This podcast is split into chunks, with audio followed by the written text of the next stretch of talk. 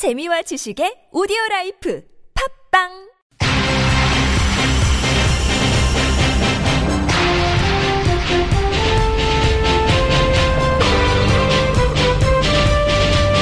색다른 시선 김종배입니다.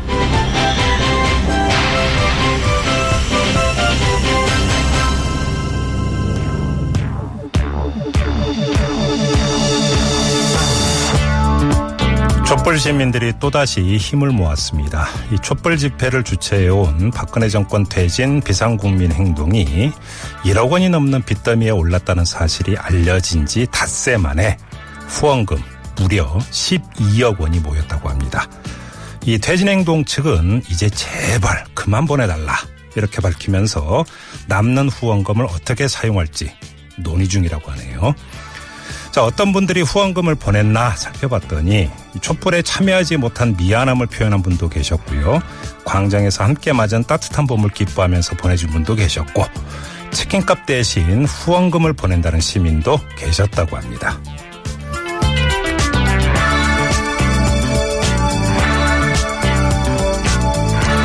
자, 광장은 합창의 공간과 동시에 나눔의 공간이다. 누가 이런 말을 했는데요. 이 말을 정말 실감하는 뉴스가 아닐 수 없습니다.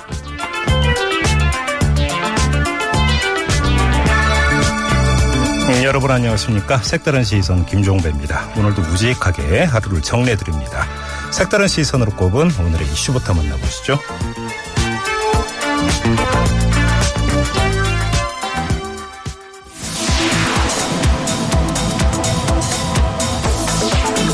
사람, 이길 사람, 해낼 사람에게 마지막 애국할 길을 열어달라. 손학규 전 민주당 대표가 어제 공식 대선 출마 선언을 했습니다. 하지만 문제는 낮은 지지율. 과연 손학규 후보가 안철수라는 벽을 어떻게 뛰어넘을 것인가 관심이 집중되고 있는데요. 2부에서 국민의당 손학규 경선 후보에게 직접 물어봅니다. 더불어민주당 문재인 전 대표의 이른바 전두환 표창 발언이 논란입니다. 어제 대선 주자 합동 토론회에서 특전사 시절 사진을 보여주면서 당시 전두환 여단장에게 표창장을 받았다고 밝혔죠. 이번 논란 더불어민주당 호남 경선의 최대 쟁점으로 떠오를 것으로 보이는데요. 3부에서 더문캠의 전재수 특보, 국민의당 이용호 대변인 두 의원과 이 문제 짚어봅니다. 대법원이 판사들의 사법개혁 논의를 저지 축소시켰다는 의혹에 대해 오늘부터 진상조사가 시작됐습니다. 또 서울중앙지법에서는 전체 판사회의가 열리기도 했는데요. 사법개혁 저지 의혹 그 세 번째 이야기 4부 이정열 전 판사의 사이다 같은 법률 이야기에서 정리해봅니다. 물건처럼 생산되고 팔리는 반려동물의 열악한 사육 환경이 알려지자 많은 사람들이 충격에 빠졌습니다. 앞으로 일명 강아지 공장에 대한 관리가 엄격해질 전망인데요. 농림축산식품부의 동물보호법 개정 법률 내용 지금 바로 들어봅니다.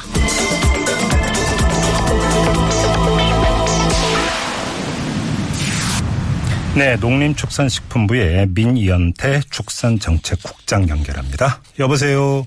네, 민현태입니다. 네, 안녕하세요, 예, 국장님. 예, 예. 자, 예, 예. 동물 생산업을 신고제에서 허가제로 이제 전환을 한다고 하던데요. 일단 궁금한 예. 게 동물 생산업이면 범위가 어디까지가 되는 거예요?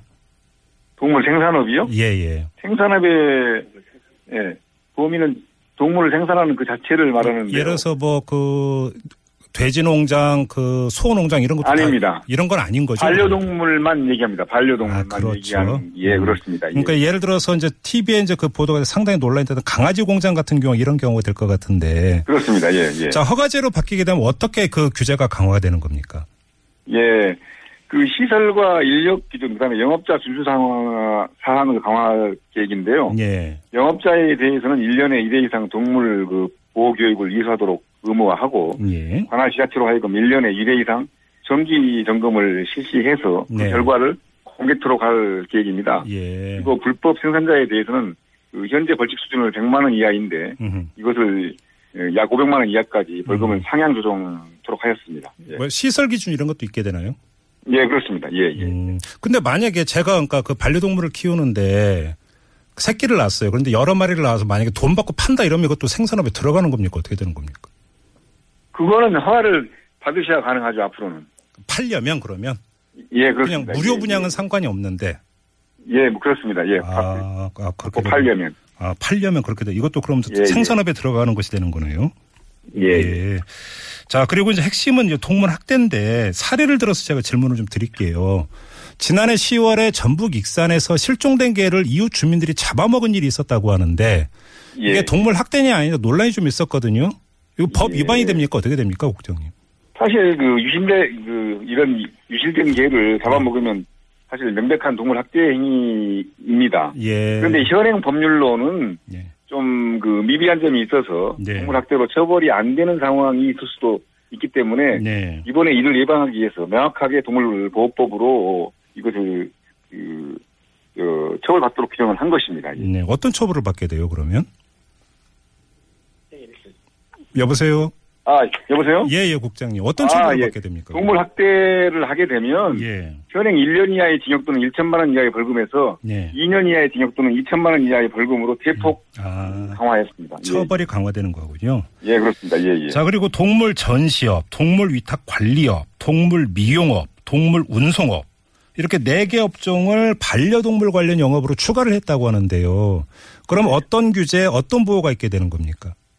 그러니까 그동안에 그 해당 서비스업에 대한 법적 근거가 없었기 때문에 네. 동물 소유자가 관련 시설을 이용할 경우 그 동물 보호가 제대로 안 되는 경우가 있었습니다. 예, 예. 해당 동물이 죽거나 음, 상해를 입는 경우가 발생을 했었고 이에 따라서 예. 그 동물 소유자가 제대로 보호를 받지 못했는데요. 예. 이렇게 신설된 네개 영업을 이제 동물보호법으로 관리를 하게 되면 음흠. 그 영업상 특성에 맞는 시설 및 인력 기준, 영업자 준수사항이 마련되고 여기에 맞는 예. 또 표준 계약서를 작성해서 예. 어, 서로 거래를 해야 되기 때문에 음. 동물 소유자가 피해를 보지 않는 그런 그 내용이 되겠습니다. 예. 예. 자, 그리고 이제 요즘 들어서 이제 상당히 논란이 되고 있는 게 이제 그 반려동물을 그 유기하는 경우잖아요. 그게 지금 유실 유기된 동물의 숫자가 그 지난해에만 9만 마리가 돼요? 예, 그렇습니다. 약 9만 오, 마리 정도가. 이렇게 많습니까? 예. 자, 그런데 예. 그럼 이에 관련된 그 규정도 강화된다고 하던데 어떤 규정이 강화되는 겁니까? 유실, 예, 그, 유기된 그 소유자에 대해서는 부과할 수 있는 우리가 과태료를 전행 100만 원이었는데 네. 300만 원 이하로 상향 조정해서 처벌할 수 있도록 그렇게 강화했습니다. 예. 일부러 그 버리는 경우에는 어떻게 되는 겁니까? 이게 이제 그, 그, 이 규정이 이렇게 되는 건가요? 그렇습니다. 이 규정에 적용을 받게 됩니다. 예. 그 다음에 반려동물에 대해서 인식표나 목줄을 안 걸고 외출하면 무슨 포상금 지급한다 이런 얘기도 있더니 이건 무슨 얘기예요? 아, 그렇습니다. 예. 그, 만약에 외출 시 인식표를 안 달든지, 그 다음에 예. 복주 등 안전 조치를 안 하든지, 그 다음에 배설물을 즉시 수거해야 되는데 안 하든지, 그 다음에 원래 또 생후 3개월 이상이 되면 반려견에는 그 등록 의무를 하도록 되어 있습니다. 이런 것들을 안 하면, 예. 만약에, 예, 옆에서 누가 신고를 하게 되면 그 네. 예산의 범위 내에서 우리가 포상금을 지급하도록 그렇게 이번에 규정을 마련했습니다. 아, 신고를 하게 다만. 예. 예, 그렇습니다. 다만 기준과 방법 및 절차는 네. 별도 대통령령으로 이제 세부적으로 규정을 할 것입니다. 아, 그럼 이제 신고 방법에 대해서 뭐 사진을 그 첨부해야 된다는 이런 거는 아직은 안 정해진 그렇습니다. 예? 구체적인 예, 예, 예. 예. 예, 알겠습니다. 좀 마무리를 해야 되는데 딱 하나만 더 여쭤보겠습니다. 요번에 좀 논란이 됐던 거를 안 여쭤볼 수가 없는데 예. 이 박근혜 전 대통령이 청와대 퇴거하면서 진돗개 놓고 갔지 않습니까? 뭐 이거에서 6이냐 아니냐 논란이 많았는데 어떻게 봐야 되는 겁니까, 국장님? 그건 제가 여기서 명백히 말씀드리기 힘들고요. 예. 관할 구청인 종로구청에서 지금 그 사항은 명백하게 알고 있기 때문에 네. 예, 제가 어, 말씀드린 사항은 아닌 것 같습니다. 예, 아, 그래요? 예. 예 그렇습니다. 예.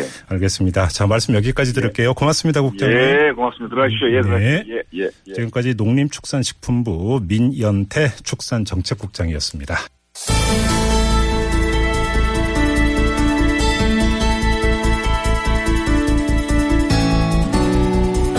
네, 손학규 전 민주당 대표가 어제 공식적으로 대선 출마 선언을 했습니다. 일할 사람, 이길 사람, 해낼 사람에게 마지막 애국할 길을 열어달라 이렇게 호소를 했는데요. 자, 국민의당의 손학규 후보 바로 연결해서 입장 들어보겠습니다. 여보세요. 예, 안녕하십니까. 예, 안녕하세요, 후보님. 경선 룰 협상은 다 끝났어요, 후보님? 어, 다 끝났겠죠. 뭐, 저, 그 안철수 대표 측에서 뭐 한다, 안 한다 이런 얘기는 안 했는데 경선이 지금 진행되고 있지 않습니까? 예, 네, 예. 저, 네네. 음, 그러니까 뭐 지금 언론 보도에 따르면 현장 투표 80%, 여론조사 20%, 그래서 네. 4월 4일에 그러니까 최종 선출하는 걸로. 근데 보도에 네. 따르면 여론조사 문항 가지고 또 갈등이 있다 이런 보도가 있어서 여쭤보는 거예요. 뭐 그런 거야 뭐 항상 있는 거니까 뭐 저 해결되리라고 봅니다. 저 그런 거 없이 무슨 뭐 정당입니까? 예. 네, 네, 알겠습니다. 네. 당 안팎 일각에서는 어떤 이야기를 하냐면 이제 그 더불어민주당 대선 후보 선출일이 4월 3일이잖아요. 이러다 보니까 예. 이제 다음 날 열리게 되는데 혹시 그 민주당 예. 그 지지자들이 역선택을 할 수도 있지 않느냐 이런 우려 섞인 전망도 하던데 이건 어떻게 받아들이세요? 아이고 그거는 역선택이라는 게 무슨 저 모든 선거 때마다 더더군다나 저 자유투표가 있을 때 항상 나오는 얘기인데 예, 예. 그거 걱정하고선 무슨 자유투표를 합니까? 음. 어, 저 예. 알겠습니다. 네네. 자, 그 안철수 후보, 박주선 후보 이기고 국민의당의 후보가 될 거라고 자신하세요? 아, 저는 자신한다고 봅니다. 지금 이- 제가 여론조사로는 좀 그 뒤지고 있는데 예. 여론조사의 정확성도 문제거니와 음. 또 아무래도 광주 전남 지역에 제가 이 근래에 좀 다녀봤어요. 예. 아, 어, 송정리 오일장에도 가고 또 아, 빛거울 노인 건강 타운에 가서 배식도 하고 그랬는데 네. 아 샤이 손학규가 많이 있구나. 그리고 어, 실제로 국민의당이 민주당을 이길 가능성을 보면서 네. 그럼 문재인 후보가 저쪽에 될 게 거의 확실할 텐데 음, 문재인을 이길 사람이 누굴까? 음. 이 정치력을 갖고 국정에 많은 경험을 갖고 네. 또 통합을 해낼 사람이 누굴까? 음. 이러면서 손학규에 대한 관심이 높아지고 있다고 생각합니다. 예. 아, 샤이 손학규 표가 꽤 있다고 그렇게 자체 분석을 하시는 겁니까, 후보님? 아니 그런데 네. 아, 제가 실제로 느낀 거예요. 제가 선거를 많이 해보지 않았습니까? 예, 예. 어, 지난번 수원 선거에서는 제가 한 일주일 전에 아, 안될 수 있겠다 이런 생각을 했었는데 네. 아, 이번에는 저는 충분히 가능성이 있다고 봅니다. 그 예. 광주가 예. 민심을 바꾸는데 어떤 음. 그 원동지적인 뭐 이런 역할을 항상 해오지 않았습니까? 예, 예. 그러한 변화가 일어나리라고 생각하고 제가 한 말씀만 더 드릴게요. 네네. 이번 대통령 선거도 또 하나의 드라마의 그 연속이 될 수 있다 이런 생각입니다. 노무현 대통령 때 그분이 1.9%를 시작을 해서 예창 후보를 눌렀어요. 이번에 손학규가 안철수를 이기면은 음. 아 국민의당이 이런 변화의 가능성이 있구나 이런 것을 보게 될 것이고 그러고 보면은 아 문재인을 상대할 사람은 손학규밖에 없다 이런 음, 이런 판단으로 국민의당에서 저를 선택을 해 주실 것이고 네네.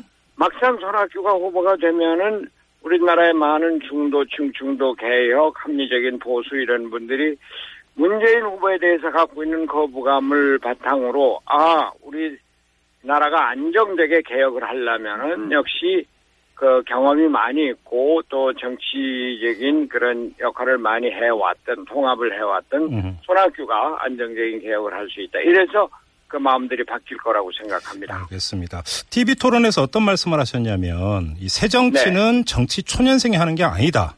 뭐 누가 들어도 예. 이건 안철수 후보를 염두에 둔 발언으로 들리는데요. 어떤 뜻이 어떤 뜻으로 이런 말씀을 하셨습니까? 아니 뭐 새정치가 그 새로 정치하는 사람들이 새 정치하는 게 아니죠. 예. 그 정치의 내용을 바꿔야죠. 음. 어. 그런데 그 정치라고 하는 것이 그냥 내가 새로운 아이디어를 낸다고 해서 그것이 새 정치가 아니고 그러한 정치적인 역, 그 아이디어를 실행에 옮길 수 있는 정치적인 역사 역할이 있어야죠. 그런 역량이 있어야죠. 예, 예. 뭐 오늘 제가 말씀드린 것 중에 어, 기초단체장이나 기초위원들 정당 공천 배제를 그렇게 새정치의 중요한 과제로 내세웠는데 네. 결국 그, 그, 저, 국회의원들의 압력에 의해서 그것을 뭐, 뭐 정당 투표다 이런 형식을 거쳐서 후퇴를 했단 말이에요. 네. 이건 새정치가 갖는 힘이 없는 거죠. 음. 결국 내가 갖고 있는 올바른 정견이라면은 예. 그럼 국회의원들을 설득을 하고 음. 해서 이뤄내는 것이 그게 새정치의 힘이다 이런 말씀이죠. 저는 민주당 대표를 두 번 하면서 그 어려운 야권 그 통합을 두 번 이뤘거든요. 네네.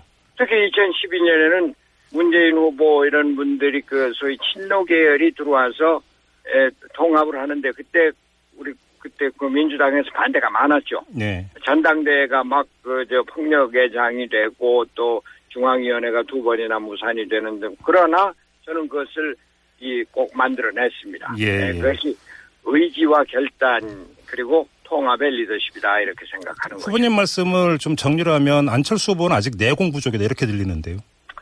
글쎄 뭐 저 저하고 같이 저 경합을 하는 분에게 그런 말씀은 좀 심하고요. 네네. 아, 이 안철수 후보가 훌륭한 분이죠. 네. 어, 우리나라 그 IT 산업의 새로운 전기를 이룩했고 음. 뭐저 그 중등학교 교과서에도 많이 나오고 그러죠. 네. 어, 그리고 새로운 정치를 해보겠다고 하는 뭐 의지도 뭐 확고했고 한데 음, 네네. 그러나 지난번 4.13 총선에서 어, 이긴 것은 뭐 아주 높이 평가를 하고 그래야 되는데 그 예. 뒤에 당을 제대로 뭐 만들어내질 못했죠. 음. 그 전에 민주당하고 통합해서도 네. 거기서 제대로 견디질 못했고요. 네네. 정치는 역시 국민을 통합하고 정치인을 통합하는 통합의 리더십이 있어야 된다 하는 것이 저의 생각입니다. 네. 바른정당에서 이제 대선 후보 이제 경선에 들어가지 않았습니까?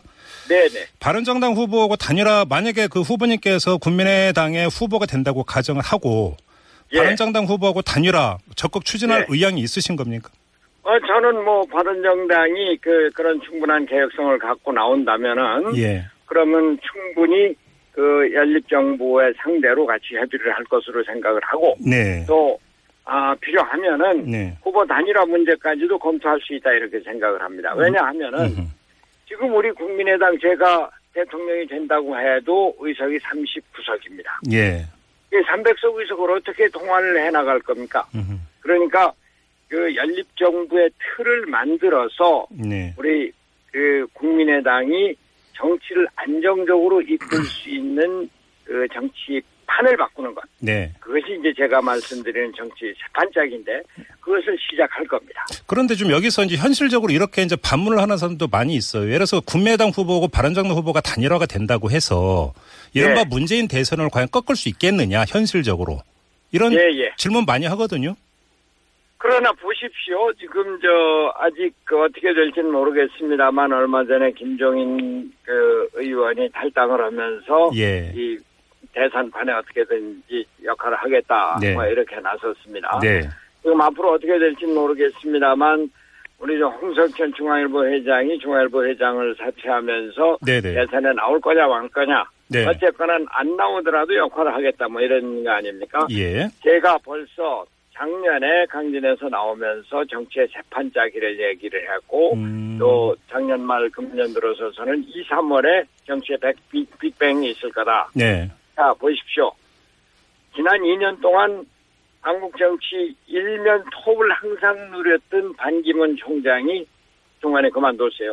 하나의 큰 변화입니다. 그랬죠. 그것으로 예, 예. 많은 변화가 있었죠. 음흠. 저 손학규가 국민의당에 합류했습니다. 네. 국민의당에 대한 인식이 바뀌어졌습니다. 음. 자, 이제 김종인 씨가 나오면서 자, 제3지대가 어떻게 될 거냐 뭐 이런 것들이 아직도 숙제로 남아 있습니다. 예. 국민의당과 바른정당이 연합을 하면서 음. 거기서 민주당의 새로운 세력, 그 개혁 세력이 합친다 그러면은 그것으로 우리 한국 정치의 커다란 판이 새롭게 음. 만들어질 수 있을 것이다. 이런 생각을 하는 지금 거죠. 후보님 말씀에서 두 가지 그럼 추가 질문이 생기는데요. 첫째, 지금 김종인 그 이제 전 의원이죠. 전 의원이나 네네.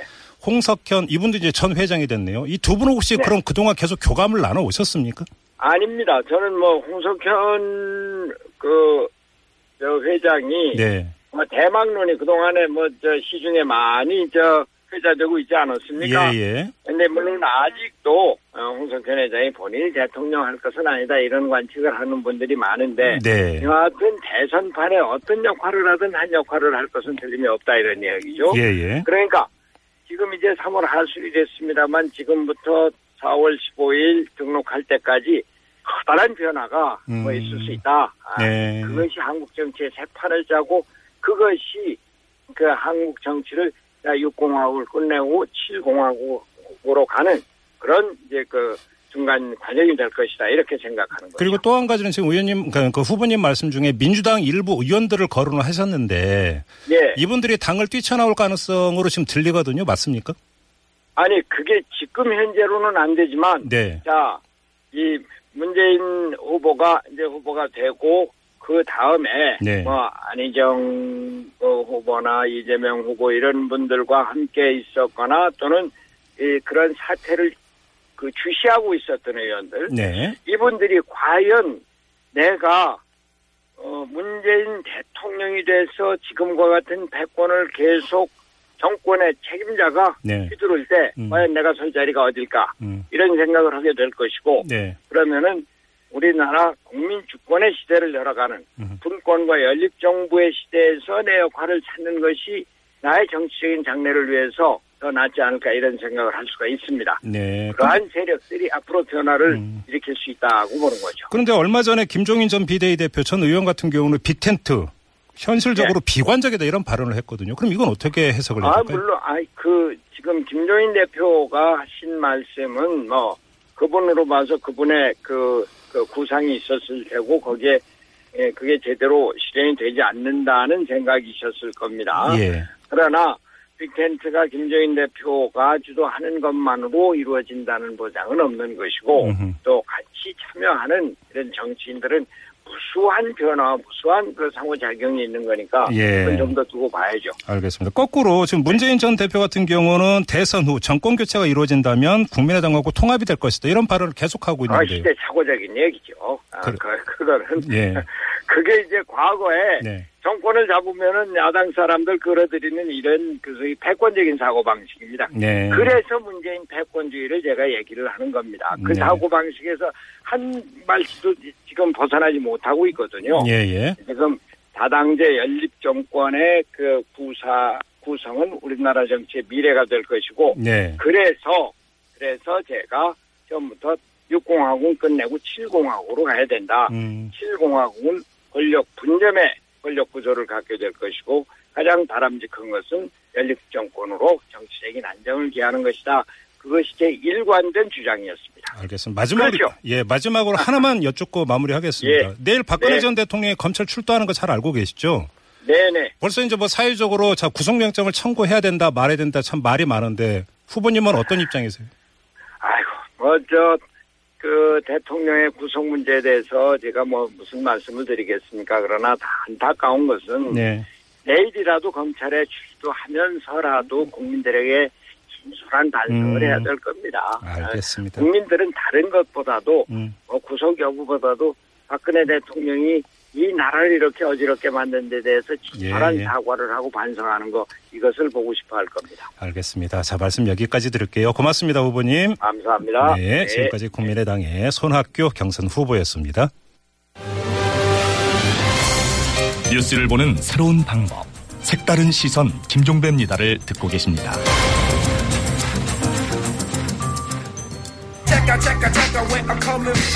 Yeah, 색다른 시선 세상을 바라보는 법. 진짜는 진짜를 알아보는 법. 오늘 뉴스를 들어볼까? 진실을 따라 미래를 그려본다. 오늘의 뉴스가 바로 내일의 역사. Show Me the 뉴스 네, 강양구 프리랜서 기자와 함께합니다. 어서 오세요. 네, 안녕하십니까? 주말에 푹 쉬셨죠? 네, 푹 쉬었습니다. 네, 한 주 이 Show Me the 뉴스 진행을 하셨는데 좀 이제 익숙해지신 거죠? 네, 더 잘해야 될 텐데요. 와, 그때 참 제가 한 주 시간 드린다고 했는데 랩으로 뉴스 하나만 줬느라. 저 분명히 못한다고 얘기했습니다. 알겠습니다. 자, 오늘 첫 뉴스는 어떤 거예요? 네, 문재인 민주당 대선 주자가 하루 종일 곤욕을 치렀습니다. 네. 이 19일 열린 민주당 대선 후보 경선 5차 합동 토론회에서 이내 인생의 한 장면을 꼽는 특별한 코너가 있었는데요. 예, 예. 특전사 군복, 군 복무 당시 사진을 꺼냈던 문 후보는 당시 이 제1공수여단장이었던 전두환에게 표창을 받기도 했다고 말했습니다. 예. 이 자신의 국가 간 안보 간 애국심을 이 보수층에게 호소하기 위한 정치적 행동이었는데요. 하지만 이 전두환에게 표창을 받은 것을 굳이 언급한 사실을 놓고서 오늘 하루 종일 비판이 끊이지 않았습니다. 네. 이 심지어 오늘 광주를 찾은 문 전 대표는 이 80년 5월 광주 민주화 운동 당시 자식을 잃었던 5월 어머니로부터도 호된 질책을 당했는데요. 네네. 한 어머니는 이 전두환 때문에 자식을 잃은 사람이 있는데 그 말을 했어야 했느냐. 표창이 자랑은 아니지 않느냐고 눈시울을 붉혔습니다. 네. 자, 이게 좀 논란이었는데요. 저희가 잠시 후 3부에서 이 더 문캠 그리고 국민의당 관계자 두 분 동시 연결해서 이 문제와 관련해서 토론을 진행할 예정입니다. 어, 많이 들어주시기 부탁을 드리고요. 자, 다음 뉴스로 넘어가죠. 네, 이 박근혜 전 대통령이 내일 21일 오전 9시 30분 이 검찰이 마련한 서울중앙지검에 뇌물수수 등이 뇌물수수 등 혐의의 피의자로 출석할 예정입니다. 네네. 이 전직 대통령의 검찰 조사는 전두환, 노태우, 고 노무현 전 대통령에 이어서 네 번째인데요. 네. 이박 전 대통령이 피의자로 검찰에 출석하는 오전에 메시지를 준비해 입장을 밝힐 것이라고 오늘 변호인단이 전했습니다. 음. 예. 이 12일 날에 삼성동 자택으로 들어가면서는 이 민경욱 자유한국당 의원을 통해서 이 헌법재판소의 파면 결정에 승복할 수 없다는 입장을 밝혔었는데요. 내일은 또 어떤 메시지가 나올지 관심이 쏠리고 있습니다. 이때 이제 그 멘트가 시간이 걸리더라도 진실은 밝혀질 것이다. 이런 주장이었었는데요. 그렇죠? 네, 좀 이게 국민들의 또 억장을 무너뜨리는 또 말씀을 안 하시면 좋겠는데 네, 걱정입니다. 네, 뭐라고 하는지 좀 내일 일단 귀 열고 좀 들어보도록 하고요. 네. 자, 롯데 이야기가 있네요. 네, 이 경영권 승계 갈등의 와중에 드러난 비리 혐의로 재판에 넘겨진 롯데그룹 총수 일가가 오늘 나란히 피고, 피고인 신분으로 법정에 섰습니다. 네. 이 진풍경이었는데요. 신교코 총괄회장, 신동빈 회장, 또 신동주 부회장 세 부자와 네. 이 장녀 신영자 롯데 장학재단 이사장은 물론이고 예. 이 신교코 회장과 사실혼 관계인 서미경 씨도 법정에 나왔습니다. 네. 이 총수일가 다섯 명의 법정에서는 이례적인 모습이 연출이 되었습니다. 그러게요. 네. 특히 오늘 화제가 되었던 것은 이 서미경 씨가 36년 만에 처음 공식 석상의 모습을 드러낸 것이었습니다. 음, 이서 씨는 뭐 아시다시피 77년 제1의 미스 롯데로 선발돼 인기를 끌다가 활동을 중단하고 83년에 이 신회장과 사이에 딸 신유미 씨를 낳고 나서 혼인 신고 없이 셋째 부인이 되었는데요. 네네. 이 신 씨는 부동산만 1,800억 원이 넘는 자산가라고 1,800억 합니다. 네. 네. 그런데 이번에는 이 탈세와 또 롯데 시네만의 매점 불법 임대 등을 통해 부당 이득을 챙긴 배임 혐의 등을 받고 이 재판을 받게 되었습니다. 일가 다섯 명이 동시에 재판을 받는다. 정말 참 흔히 볼 수 없는 장면입니다. 네, 그렇습니다. 네. 자, 그리고 세월호 선체 인양 일정이 모레 아, 윤곽이 잡힐 것 같다면서요. 네, 22일 날 윤곽이 잡힐 것 같은데요. 네. 이 해양수산부가 세월호 선체 시험 인양 일정을 21일 오전 6시 기상예보에 따라서 결정할 전망입니다. 네네. 이제 본 인양은 20일 이후 3, 4일간의 날씨에 따라 시기가 결정된 것으로 보이는데요. 네. 일단 22일 시험 인양이 성공을 하면 이후 3, 4일간 뭐 날씨, 풍속 등을 고려해서 본 인양도 가능하다는 것으로 풀이가 됩니다. 음, 현재 사고 해역의 22일 파고는 1m를 조금 넘는 수준으로 예보가 되고 있습니다. 예. 이 22일에 만약에 시- 이제 인양을 못 한다면 4월 5일쯤 인양이 가능하다고 합니다. 음. 아, 예. 왜냐하면 다시 조류가 빨라지기 때문인데요. 음. 해양수산부는 어쨌든 간에 이 조류가 늦어지는 시기를 활용하면 세월호 사고 3주기인 4월 16일 이전에는 목포 신항에 거치할 수 있을 것이라고 전망을 하고 있습니다. 예, 예. 인양 조건만 맞는다면 대략 인양에는 6시간에서 8시간 정도가 걸릴 것으로 예상이 됩니다. 음, 사실 이게 박근혜 전 대통령이 탄핵 이후에 굉장히 빨라진 느낌이거든요. 그러게요. 네. 네, 그래서 지금까지 세월호 인양을 안 한 건지 못 한 건지 이 시민들과 유족이 분통이 터지는 상황입니다. 네, 이것도 좀 짚어봐야 되는데 아무튼 일단 지금 급선무는 무사히 인양이 되는 걸 바라는 것 아니겠습니까? 네, 그렇습니다. 꼭 좀 그렇게 되기를 바라고요.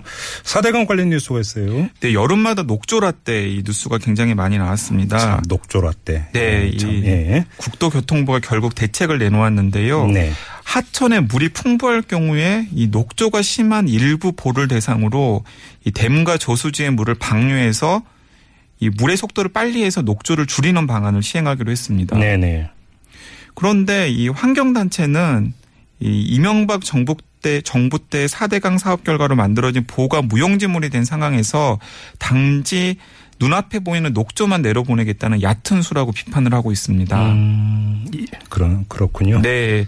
일단 환경운동연합은 지금이라도 이 22조 원이 들었던 4대강 사업이 실패라고 인정을 하고 예. 이 근본적인 4대강 수질 개선 대책과 재자연화를 위한 책임 있는 태도가 필요하다고 목소리를 음, 높였습니다. 뭐 일각에서는 보를 허물어야 된다고 이런 주장까지 지금 나오고 있는 네, 건데. 그런 주장도 나오고 있죠. 사실 허심탄회하게 한번 그 마음 열어놓고 그냥 백지 상태에서 뭐 토론 좀 해봤으면 좋겠어요 정말. 그래서 사회적 합의를 도출하는 이게 필요한 거 아니겠어요? 네, 정권이 바뀌면 꼭 한번 좀 네. 점검을 해봐야 될 문제라고 생각합니다. 그리고 매년 이게 여름만 되면 또 이런 문제가 계속 반복이 되는 거니까요. 자, 그리고 또 어떤 소식이 있습니까? 네, 이 지역구 사무실의 인턴 직원을 중소기업진흥공단의 성적 점수 조작 등을 이용해서 특혜 채용되도록 외압을 행사한 의혹을 자유한국당 최경원 의원이 받았었는데요. 예, 예, 예. 결국에는 불구속 기소가 결정이 되었습니다. 음. 이 수원지검 안양지청은 오늘 이 직권남용 권리행사 방해와 강요죄로 최 의원을 불구속 기소했다고 밝혔습니다. 예. 이 그동안 조사 내용을 종합적으로 판단한 결과 최 의원이 채용 외압을 행사한 것으로 검찰은 판단해서. 불구속 기소했다고 설명을 했습니다. 네, 재판부가 어떻게 판단하는지 또 이것도 주목거리네요. 자, 그리고 덴마크에 있는 정유라 씨의 변호인이 갑자기 사망하는 일이 있었어요. 네, 오늘 오후에 많은 분들이 깜짝 놀라셨을 텐데요. 네네. 이 정유라 씨의 덴마크 변호사가 피터 마틴 블링켄베르라는 분인데 예. 갑자기 사망했다는 소식이 들려서 많은 사람이 깜짝 놀랐습니다. 음. 이 지난 17일 예기치 않게 집에서 사망한 것으로 알려졌는데요. 예, 예. 정확한 사인은 아직까지 확인이 안 되고 있습니다만은 음. 이 정황상 심장마비일 가능성이 커 보입니다. 네. 이, 이 변호사는 이 정 씨의 소환이, 결- 송환이 결정되자 이에 불복해서 대법원까지 송환 거부 소송을 끌고 가겠다고 밝혔었는데요. 예. 이제 변호사가 갑작스럽게 죽으면서 정 씨는 독일 덴마크에 이어서 이제 세 번째 변호사를 선임해야 하는 상황이 되었습니다. 음. 사실 이 변호사의 갑작스러운 죽음 소식에 많은 분이 논란 까닭이 이 박근혜 정부 들어서 갑작스러운 죽음이 유독 많았기 네. 때문에 네. 이제 그래요? 또 한순간에 놀랐죠. 네. 음. 아무튼 뭐 그 그건 떠나서 또 변호사 선임 절차 또 시간이 걸릴 테니까 네, 시간이 걸립니다. 또 송환이 더 늦어지고 네네, 이런 네. 현상이 그 불가피하다고 봐야 되겠네요. 이러면 네. 알겠습니다. 한 소식만 더 전해 주시죠. 네, 또 다른 사망 소식이 있습니다. 이 비틀즈의 존 레논이 그가 곧 로큰롤이다, 로큰롤이다라고 음. 칭송했을 정도로 칭솔, 칭송했을 정도였던 로큰롤의 아버지 척베리가 3월 18일 향년 90세로 세상을 떠났습니다. 아 지금 이 노래 나오고 있는데요. 이 Johnny B. Goode이라고 이 노래의 주인공 아, 이 노래 아십니까? 지금 PD가 알려줘 있습니다. 사실 근데 이 노래를 이 귀를 기울여서 들으면은 네. 영화 Back to the Future 혹시 보신 적 있으세요? 아 예. 그 여- 영화 백투더퓨처의 마지막 부분에 이제 무도회장에서 음. 과거인 55년으로 돌아간 주인공이 당시로서는 파격적인 음악이었던 로큰롤을 연주하는 장면이 나오거든요. 아 예. 그때 연주했던 이 음악이 바로 이 자리의 노래입니까? 곡입니다. 음, 네. 예. 실제로 이 곡은 1958년에 발표된 노래인데요. 예. 그러니까 이제 55년에 영화에서 나오고 58년에 이제 이 음. 척베리가 노래를 발표한 것으로 이제 상황이 설정이 된 거죠. 예. 네. 이, 이 장면 자체가 이제 로큰롤이 바로 미국의 흑인 가수 척베리에서 시작되었다는 것을 상징적으로 보여준 장면이 그 백투더퓨처의 그 장면이었는데요. 음, 로큰롤의 연주, 작사에서 한 획을 그은 척베리가 사망함으로써 또 한 사람의 20세기의 상징이 세상을 떴습니다. 그렇네요. 예. 그런데 이 척베리의 죽음을 놓고서 오바마 전 대통령이 자신의 트위터에 또 멋진 말을 한마디 남겼더라고요. 음. 어, 뭐라고 했냐면 척베리는 그 앞에 모여든 모든 사람을 까무라치게 만들었고 네. 또그 뒤를 따르는 모든 사람을 일으켜 세웠습니다. 음흠. 당신을 그리워할 겁니다. 음. 라고 추모고사를 트위터에 올렸습니다. 오바마 전 대통령이 또 그렇게 음악을 좋아하고 많이 한다면서요. 네, 그렇습니다. 네, 알겠습니다. 부러워하면 지는 거죠.